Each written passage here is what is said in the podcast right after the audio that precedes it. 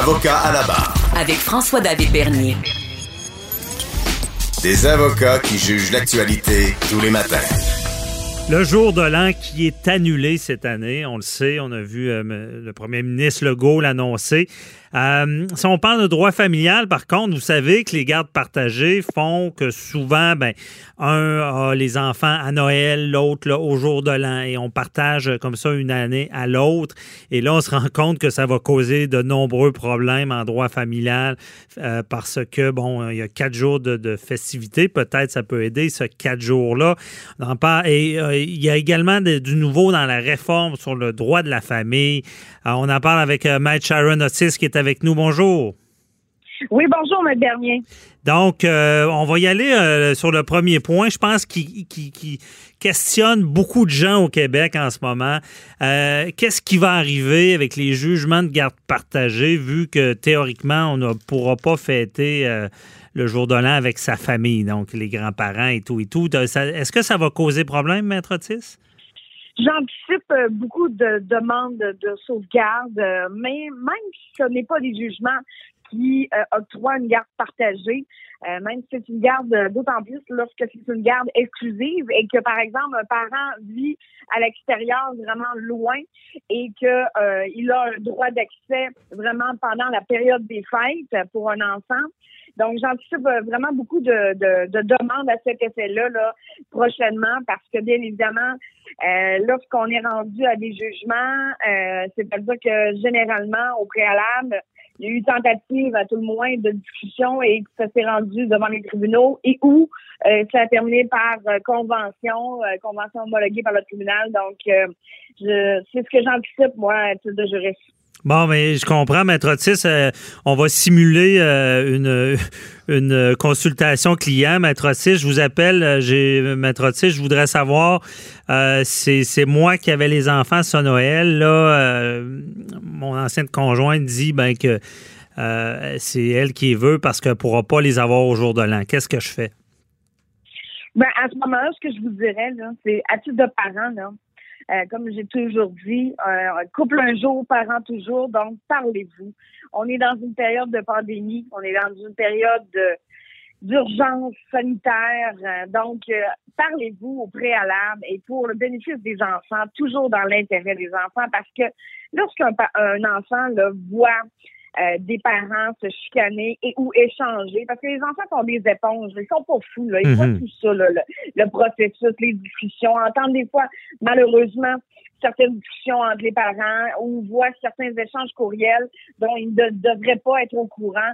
Mais essayez là de de, de, de, ne pas vous rendre devant les tribunaux indûment et de faire en sorte qu'il y ait une guerre. Essayez de négocier, de discuter, de voir aussi de quelle façon ça va procéder parce que vous comprenez que là, à ce qu'on a vu euh, du communiqué de presse, c'est que euh, il y a possibilité d'avoir euh, trois familles, un maximum de dix personnes là. par, par journée ou par fête. Là. Donc, c'est quatre jours, hein? ben oui, mais il y a aussi l'aspect des familles recomposées. Hein?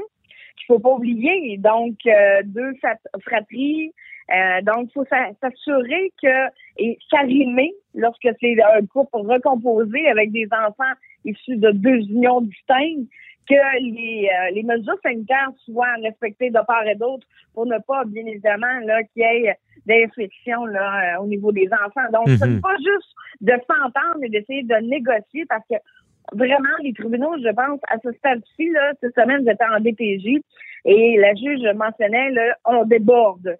Donc, si c'est possible, et à défaut d'entendre, si vous avez passé via un médiateur, tentez de communiquer avec un médiateur et ou votre avocat qui va faire la courroie de transmission entre entre vous et euh, la partie adverse pour afin d'éviter peut-être un conflit parce que mm d'auxiliaire de justice on doit conserver quand même un détachement par rapport à notre dossier, une objectivité.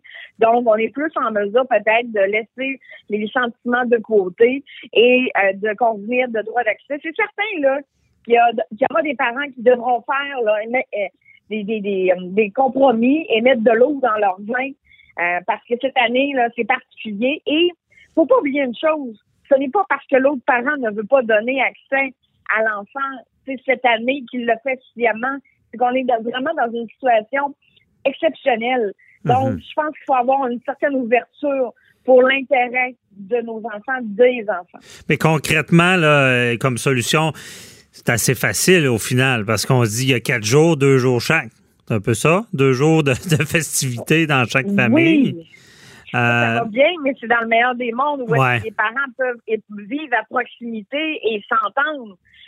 il y a des familles, c'est certain que à ce qu'on en comprend, on n'a pas le droit de nécessairement de changer de, de on peut dire ça, de zone là, de, de, de, de pas de, j'allais dire du strict judiciaire, là, mais moi, je suis habituée à la mhm. cour, donc, mais à tout le moins, on n'est pas supposé de, de, de, de, faire de déplacements indus et où tout ça. Donc, il y a aussi cette gestion-là qui devrait être prise en, en considération dans la décision des parents, là. Donc, dans le meilleur des mondes, oui, deux jours chaque, mais est-ce que c'est possible?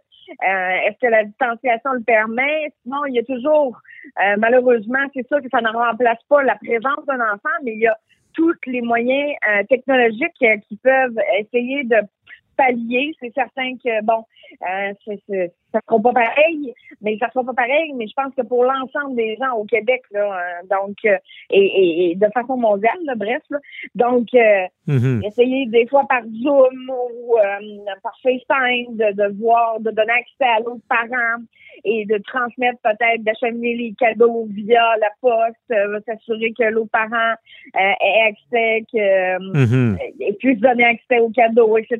D'essayer de faire des compromis parce que sinon, vous comprenez que vous laissez un tiers, c'est-à-dire un juge, bien évidemment, les juges ont toutes les compétences euh, pour rendre des décisions, mais vous êtes les maîtres de vos dossiers. Donc, vous êtes mieux de décider par vous-même et de faire des compromis via de vous faire imposer peut-être une décision qui ne sera pas vraiment pas la vôtre et qui ne sera pas à votre avantage et que pour lequel vous allez être malheureux de vivre avec ça. Ben oui, mais là un parent qui apprend bon, on a encore du, temps heureusement parce que on n'est pas à la veille de Noël, euh, mais euh, puis j'imagine que votre conseil serait de, de, de commencer déjà à organiser euh, ce Noël, dans le fond, bon, à organiser les journées que vous pourrez avoir vos, enfants pour fêter Noël.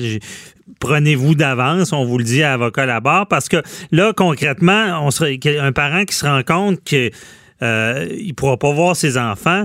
Euh, les avocats peuvent pas s'entendre, le médiateur n'est pas là, mais la personne sait catégoriquement qu'il ne pourra pas les voir. Ça prend nécessairement un juge. Là. Puis c'est quoi les étapes quand, quand on a ben, besoin d'un juge? À ce moment-là, ce sera une, simplement une ordonnance de sauvegarde, c'est-à-dire une mesure d'urgence. Ça prend combien de temps, ça? Ben, ça peut se faire très rapidement, OK? C'est quoi, c'est quoi très rapidement pour, euh, pour un avocat? Une question de journée, c'est-à-dire deux, dans la, bien évidemment, selon le délai pour lequel on rencontre le client et le délai où est-ce qu'on notifie ou signifie à la partie adverse là, notre intention de présenter une ordonnance de sauvegarde et, et aussi selon la disponibilité des tribunaux, puisque vous comprenez là que j'anticipe euh, un débordement du rôle. Euh, et donc, euh, ça, on, je pense que les juges devront se prononcer sur les mesures d'urgence réelles versus peut-être des fois pour une personne euh, une urgence et versus un désir, ce n'est pas la même chose pour la cour. Donc euh, il y aura, je pense, là. Un... Ah, mais c'est intéressant, Maître Otis. Euh, est-ce que les tribunaux vont considérer que pas voir ses enfants dans cette fenêtre de quatre jours-là, vu les mesures sanitaires, est-ce que est-ce que c'est une urgence ou on va dire ben c'est pas si grave parce que vous pourrez fêter quand même en famille, euh, en bulle famille, on va l'appeler comme ça, au jour de l'an. Est-ce que est-ce que c'est une urgence de, pouvoir voir les grands-parents à Noël? Ben regardez, c'est sûr qu'il y a toujours le droit reconnu aux grands-parents, bien évidemment, là, mais somme toute, là, pour répondre à votre question générale, là, ça dépend des cas. Si, par exemple, je vous donne un exemple, monsieur n'a pas accès à ses enfants et euh, à l'année, vit à l'extérieur, euh, a déjà anticipé là, euh, les droits d'accès pour Noël, pour pardon, pour le jour de l'an, et que là, euh, l'ordonnance de sauvegarde a pour but de sauvegarder les droits des parties pour lesquels un jugement final ne pourrait remédier. Donc, euh, le jugement final euh, ne, ne, pourra pas faire en sorte que vous ayez droit ou accès à votre enfant, ne pourra pas remédier à cette perte-là de droit d'accès et ou de contact. Mais somme toute, il faut pas banaliser. il faut mettre en contexte ces droits-là. Est-ce que ça va faut, les tribunaux se prononcent toujours dans l'intérêt de l'enfant. Alors, le dé, il y a une distinction entre l'intérêt de l'enfant, selon l'article 33, ses besoins de base, santé, sécurité, etc., versus le désir d'un parent qui veut avoir accès à ses enfants.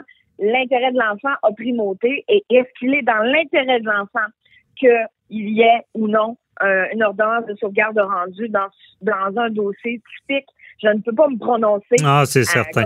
On vous demande pas ça, maître Otis, mais. À large, mais euh, ce sera du cas par cas. Oui, c'est ça. Donc, c'est une bonne question. Est-ce que le tribunal va considérer que de que l'enfant n'ait pas accès à une famille un peu plus élargie dans les droits d'accès et une urgence où ils vont avoir un peu la mentalité de dire ben c'est plate mais c'est pas si dommageable l'an prochain ça sera mieux euh, mais je comprends qu'il déjà on annonce beaucoup de, solitude, euh, que ce soit les, aînés, que ce soit euh, les gens qui peuvent pas se voir comme à l'habitude. Mais c'est sûr. En tout cas, on, peut seulement dire une chose, maître Otis. Je pense qu'on va le dire à deux de concert. Entendez-vous. Anticipez, pensez à vos enfants. Ils ont le droit de voir les deux familles. C'est dans leur intérêt. Merci beaucoup, euh, Matt Sharon Otis, euh, de nous avoir éclairé dans ce sujet épineux. Et on n'a pas eu le temps de parler de la réforme euh, du droit familial.